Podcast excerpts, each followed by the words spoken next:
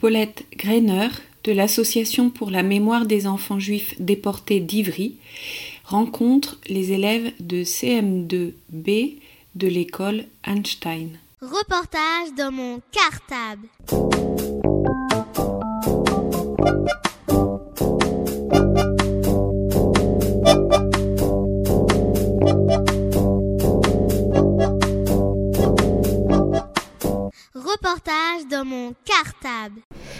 Alors donc, euh, ben, ceux qui étaient là, ils me connaissent un peu, ils savent que je suis responsable de l'association qui à Ivry s'occupe, euh, enfin s'est occupée depuis très longtemps, depuis 19-20 ans maintenant, de retrouver euh, tous les enfants des écoles d'Ivry et ceux qui habitaient Ivry mais qu'on n'a pas retrouvés dans les registres d'école et qui étaient des enfants juifs et qui ont été arrêtés, déportés, assassinés dans les camps.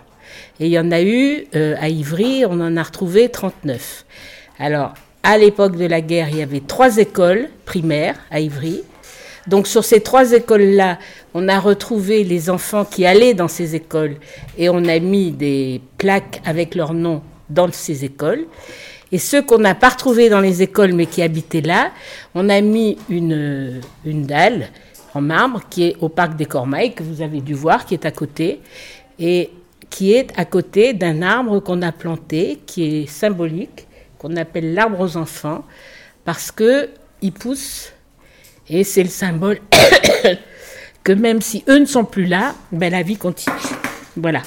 Alors pourquoi c'est moi qui viens raconter les histoires dans les écoles? C'est euh, surtout parce que je suis née en même temps que la guerre. Alors ne me demandez pas quel âge j'ai, vous savez à quelle, date la guerre a été déclarée, donc vous ferez le calcul vous-même. Hein Exercice de calcul.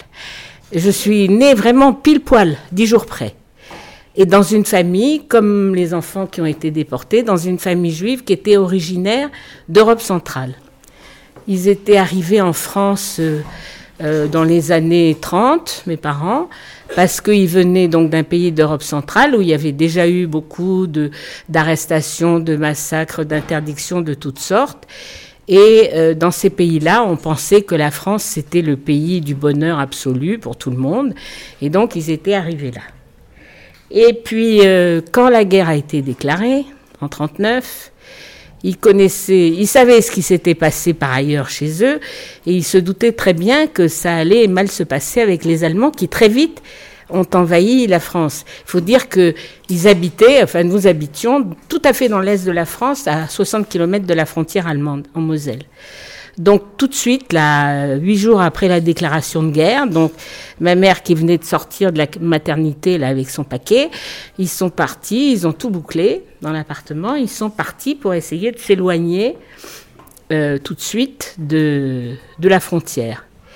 Et alors je vous passe toutes les étapes, mais ça a été une très longue pérégrination pendant plusieurs années, jusqu'à la fin de la guerre, à travers toute la France, en s'éloignant de plus en plus de cette fameuse frontière allemande pour s'éloigner le plus, le plus possible de l'invasion allemande. Et ils ont fini par aboutir euh, au sud de la France, parce que vous avez, je ne sais pas si vous avez déjà vu l'histoire de la Seconde Guerre mondiale, mais très vite, la France a été coupée en deux par un, une, frontière, un genre de frontière qu'on appelait la, la ligne de démarcation.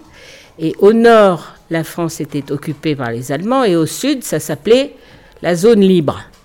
C'est-à-dire qu'il n'y avait pas de troupes allemandes, mais ça n'a pas duré très longtemps.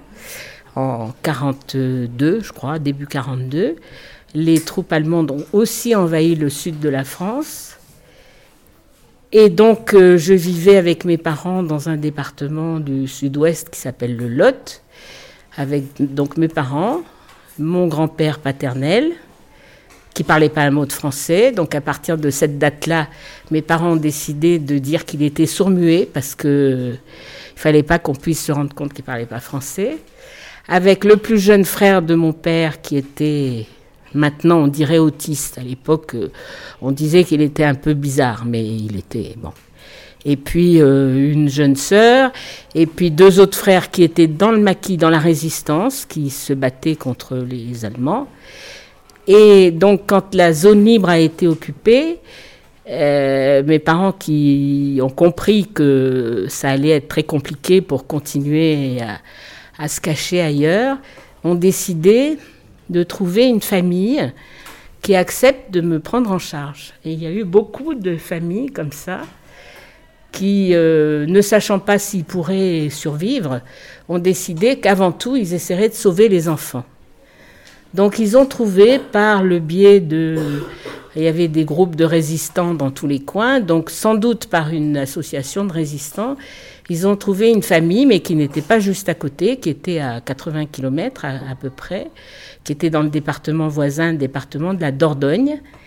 Et euh, cette famille a accepté de prendre en charge un enfant ou plusieurs, il se trouve que c'était moi, parce que dans cette ville qui s'appelle Sarlat, le maire de la ville, qui était un des grands chefs résistants du, secteur, avait organisé l'accueil de toutes sortes d'enfants, soit des enfants dont les pères étaient euh, prisonniers en Allemagne, soit des enfants orphelins, soit des enfants juifs comme moi, et toutes les familles volontaires pouvaient accueillir un ou plusieurs enfants. J'ai donc euh, atterri dans cette famille que personne ne connaissait. Hein. Mes parents ne les connaissaient pas. Moi, j'avais trois ans et demi, donc euh, inconnu au bataillon. Et je suis partie toute seule dans un autobus avec mes parents sur le trottoir et sous la garde du conducteur de bus qui devait être dans la confidence, je ne sais pas, j'ai jamais su, partie dans cette famille donc qui m'a accueilli à bras ouverts, même si je la connaissais pas, et ça a été une grande chance pour tout le monde. D'abord parce que moi j'ai été chouchoutée pendant toutes les années jusqu'à la fin de la guerre. Euh, en plus, ils étaient fabricants de conserves, donc pendant la guerre où tout le monde manque de tout, il y avait des réserves pour manger, donc c'était très bien. En plus, j'étais vraiment accueillie comme la petite fille de la famille. Le seul problème, c'est que comme il fallait, c'était dangereux pour tout le monde. Et après, bon, si vous me posez des questions, je vous expliquerai comment on l'a su. Mais quand je suis arrivée, la première chose qu'ils ont faite, c'est qu'on m'a changé mon nom d'origine. Parce que je m'appelais Bergman au départ, et Bergman, ça sonne pas très français. Donc on a décidé que je m'appellerais Delage. On m'a gardé mon prénom, je m'appellerai Delage. Donc il a fallu, à trois ans et demi, que j'apprenne un nouveau nom de famille pour pas me tromper. Et puis on a décidé que, enfin c'est pas moi, c'est la famille dans laquelle j'étais, m'ont expliqué qu'il fallait que j'explique que je n'avais plus de parents, qu'ils étaient morts dans les bombardements, parce qu'il ne fallait pas qu'on puisse faire le lien entre ma famille et moi. Donc je me suis retrouvée à trois ans et demi dans une famille inconnue mais une merveille de famille, avec un faux nom, avec plus de parents, et puis euh, comme ça jusqu'à la fin de la guerre. Voilà. Et tout ça, bah, ça s'est passé euh, le mieux du monde, si l'on peut dire, compte tenu des, compte tenu des circonstances. Mais il faut savoir quand même que même si j'étais petite, je ne pouvais pas aller à l'école parce qu'on ne pouvait pas se mélanger avec d'autres enfants. Oui. Ça veut dire, est-ce que tu as, retrouvé tes parents? À la fin de la guerre, oui. Parce que justement, comme ils n'avaient plus à s'embarrasser, n'est pas le mot juste, mais à être obligés de faire attention à un enfant petit, ils ont pu continuer euh, à se sauver, à se cacher, etc. Oui? Des amis? Ben, euh, J'avais très peu d'amis pour la bonne raison que je ne pouvais pas sortir jouer avec les enfants dans des parcs ou ailleurs. Ah, j'avais une amie qui était euh, dans la maison où nous habitions, donc dans cette famille. Sur le trottoir d'en face, il y avait un bistrot. Enfin, un bistrot. Un restaurant, on va dire. qui n'était pas un restaurant chic, c'est pour ça que je dis un bistrot. Et ces gens-là avaient une fille qui avait euh, deux, trois ans de plus que moi et c'était pratiquement la seule avec laquelle je pouvais jouer parce que je ne pouvais pas aller ailleurs. Quoi. Euh, mais euh, les, les, familles qui vous ont accueilli, c'était dans d'autres pays ou c'était dans le même pays? C'était en France, mais c'était dans le département de la Dordogne, c'est-à-dire à 80 km de l'endroit où, où je vivais avec mes parents. Euh, c'est quoi votre prénom? Paulette. C'est ça, on ne l'a pas changé. Mais pourquoi maintenant vous vous appelez Madame Grener? Parce qu'entre-temps, je me suis mariée. Alors en général, on prend le nom de son mari. Enfin, c'est l'habitude. On peut garder les deux si on veut. Mais est-ce que tu as déjà vu des, euh, euh, des nazis ou Hitler? Est-ce que tu as déjà vu des grands euh, chefs? Hitler, je ne l'ai pas vu parce que, bon, j'étais petite. Euh, des Allemands, oui, j'en ai vu quand j'étais petite, justement. Et dans des conditions euh, difficiles parce que je vous ai dit que la famille qui m'avait recueillie risquait comme tout le monde. C'est-à-dire que les juifs risquaient d'être arrêtés, déportés, euh, assassinés, etc. Et puis les gens qui les aidaient, soit les résistants, soit les gens qui les aidaient, risquaient la même chose. Et donc la famille dans laquelle j'étais, le, chef de famille, le monsieur, qui était un ancien médaillé de guerre de la guerre de 14. Donc c'était un, grand patriote et il voulait résister d'une façon ou d'une autre. Donc c'est pour ça qu'il m'avait accueilli. C'est pour ça que comme il disposait de réserves alimentaires, il, il, portait des provisions à tous les groupes de résistants qui se trouvaient beaucoup dans les bois alentours, etc. Mais euh, à la fin de la guerre, le, les divisions allemandes qui repartaient vers l'Allemagne ont vu une, usine de conserve. Ils se sont dit, bonne aubaine, on va s'arrêter, on va récupérer de quoi manger pour la route. Donc ils se sont arrêtés devant la maison et le papy de la maison euh, n'avait qu'une trouille, c'est qu'il rentre et qu'il me trouve, parce que c'était pas permis. Donc il est sorti devant la maison, il a parlementé longuement, et puis finalement, il leur a ouvert la cave, il leur a donné quelques cartons de conserve, et puis ils sont partis. Et puis quand, à la libération, euh, les, moi j'appelle ça les résistants de la dernière heure, qu'il avait vu discuter avec euh, la, la division, enfin le responsable de la division allemande, ont décidé que certainement il était ce qu'on appelait les collaborateurs, ceux qui avaient travaillé avec les Allemands. Donc il y a tout un groupe de, résistants qui sont arrivés avec euh, des fusils, des mitraillettes, qui voulaient le fusiller comme collaborateur. Et donc il n'a eu son salut que parce que euh, le maire qui le connaissait, parce qu'ils étaient dans le même groupe de résistants, est allé le récupérer euh, manu militari pour qu'il soit pas fusillé. Mais entre-temps, il lui avait arraché son drapeau français de la fenêtre, ce qui était pour lui la pire des injures, parce que un ancien croix de guerre, euh, enfin, c'était pas possible. Donc, euh, il a été tellement traumatisé, ce pauvre homme, que après toutes les décorations qu'on a voulu lui donner, la médaille de la résistance, il a tout refusé parce qu'il était complètement choqué. Il a vraiment eu la vie sauve justement parce que il avait euh, ce maire ami qui l'a qui l'a sauvé. Est-ce que votre père il était parti à la guerre? Mon père non. Non, il n'était pas parti à la guerre parce qu'à l'époque, d'une part, ils n'étaient pas encore français. Ils étaient, alors ils étaient au départ, ils étaient étrangers, et puis, euh, comme vous le savez peut-être, ils étaient, euh, comme ils étaient originaires d'un pays, quand ils habitaient euh, en Europe de l'Est, sans jamais avoir déménagé, ils ont changé trois fois de nationalité et de langue. C'est-à-dire qu'au départ, c'était l'Empire austro-hongrois. Donc, quand ils ont commencé à aller à l'école, ils parlaient hongrois. Puis après, pendant quelque temps, c'est devenu la Roumanie, mais ça n'a pas duré longtemps, donc ils n'ont pas été obligés d'apprendre le roumain. Et après, on a créé la Tchécoslovaquie, c'est devenu la Tchécoslovaquie. Donc la fin de leur école primaire, ils ont dû la faire en tchèque. Donc il a fallu qu'ils apprennent une autre langue. Et quand ils sont arrivés en France, ils avaient un passeport tchèque, mais comme la Tchécoslovaquie avait été envahie par les Allemands au début de la guerre, ils sont donc devenus apatrides, c'est-à-dire qu'ils étaient considérés comme euh, des réfugiés sans patrie.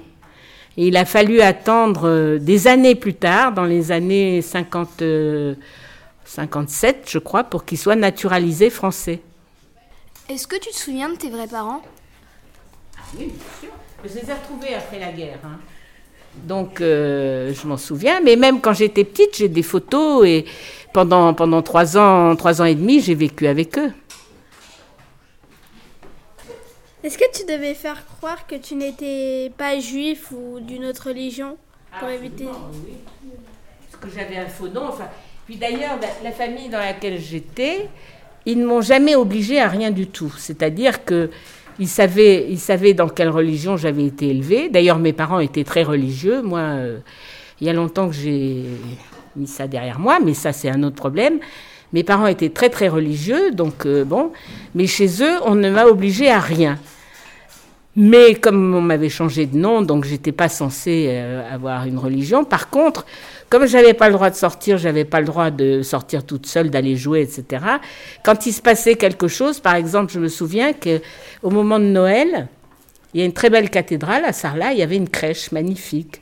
Donc on m'a amené voir la crèche en m'expliquant que même si ça n'était pas ma religion, c'était quelque chose de culturel. Donc on m'a emmené voir ça, c'était joli, c'était une distraction. Vous mangez que des conserves? Ah, dans ma famille d'accueil, euh, non, on mangeait autre chose. Mais tu sais, c'était. Bon. C'était compliqué. Je vais vous montrer d'ailleurs. C'était très compliqué pour tout le monde parce que pendant la guerre, vous savez qu'il n'y a, a, rien. hein. Enfin, il n'y a rien. Il n'y a pas grand-chose. Mais quand on est à la campagne, eh ben, c'est plus facile, quand même. Parce que les gens ont des jardins, parce qu'il y a des fermes qui sont pas loin. Bon. Chez mes parents, c'était très compliqué. En plus, comme ils étaient très religieux, qu'ils observaient strictement toutes les règles alimentaires, qu'ils ne pouvaient pas manger de viande parce qu'elles n'étaient pas, elles étaient, elles étaient pas tuées, le rituel, etc. Qu'on trouvait pas de beurre, on trouvait pas de lait, on trouvait pas de rien du tout. C'était très compliqué. Après, dans ma famille d'accueil, oh, c'était, c'était Byzance. Hein. Mais alors, je, vous disais que c'était très compliqué.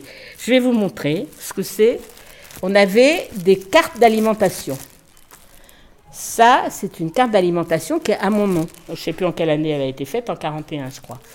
Ce qui veut dire que pour acheter n'importe quoi, que ça soit de l'alimentation, des chaussures, un manteau, n'importe quoi, il fallait présenter cette carte.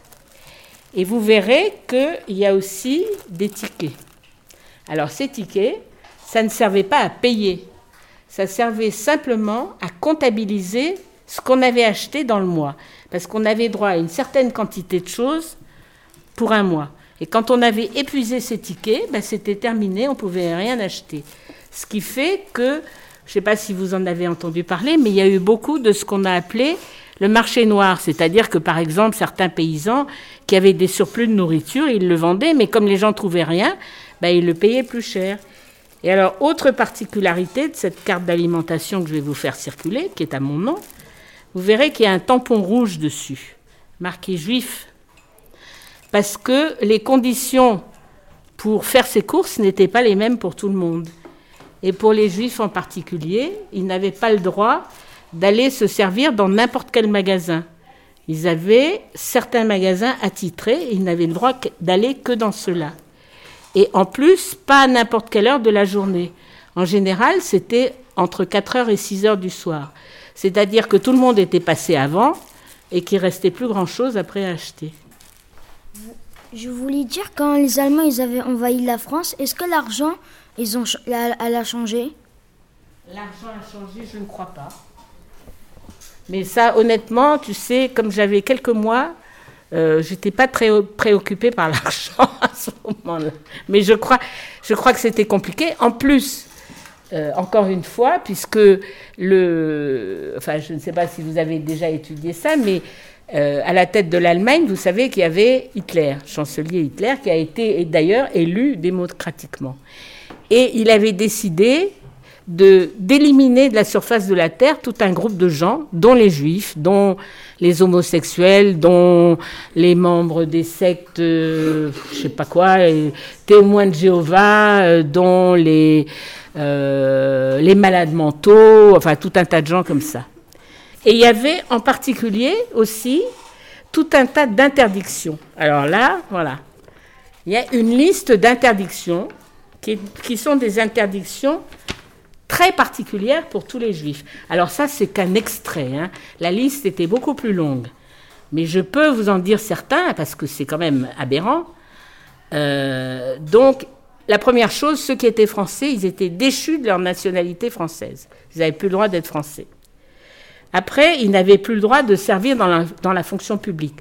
C'est-à-dire que ceux qui étaient enseignants, euh, qui étaient euh, militaires, qui étaient tout ce que vous voulez, renvoyés. Après, ils n'avaient pas le droit non plus d'exercer des professions libérales. C'est-à-dire pas le droit d'être médecin, pas le droit d'être dentiste, pas le droit d'être infirmier, rien de tout ça. Ils n'avaient pas le droit de, changer de domicile. S'ils habitaient quelque part, ils ne pouvaient pas déménager. Ils n'avaient pas le droit de sortir après 8 heures du soir. Ils n'avaient pas le droit d'avoir un poste de radio. Ils n'avaient pas le droit d'avoir une voiture, une bicyclette. Ils n'avaient pas le droit d'avoir un téléphone. Euh, ce que je ne peux pas vous dire encore. euh. Et alors, en plus de ça, dès 1941, on leur a demandé, tiens, je vous fais passer cette liste parce que c'est quand même assez, parlant. Dès 1941, on a demandé aux Juifs d'aller s'inscrire dans les préfectures qui étaient, ou les mairies qui étaient le plus proches de chez eux. Pourquoi faire? Pour pouvoir les comptabiliser et les retrouver. Donc, du coup, on avait leur adresse, on avait leur nom, et le jour où on voulait les arrêter, c'était très facile, on allait frapper à leur porte et c'était fini. Et en même temps, quand ils se sont déclarés, on les a obligés à porter ce que vous avez déjà vu dans les livres, une étoile jaune. Voilà. Et celle-là, que je vais vous faire passer aussi, je l'ai mise sous plastique pour qu'on l'abîme pas. C'était celle que portait ma mère. Vous verrez derrière, à la fin de la guerre, quand elle l'a décousue, elle a laissé les fils pour dire vraiment, on verra que je l'ai vraiment portée. Et alors, il fallait la mettre sur le côté gauche, comme ça, visible, et sur chaque couche de vêtements. En hiver, par exemple, si vous aviez un pull, un manteau, euh, je sais pas quoi, il fallait la mettre sur chaque couche.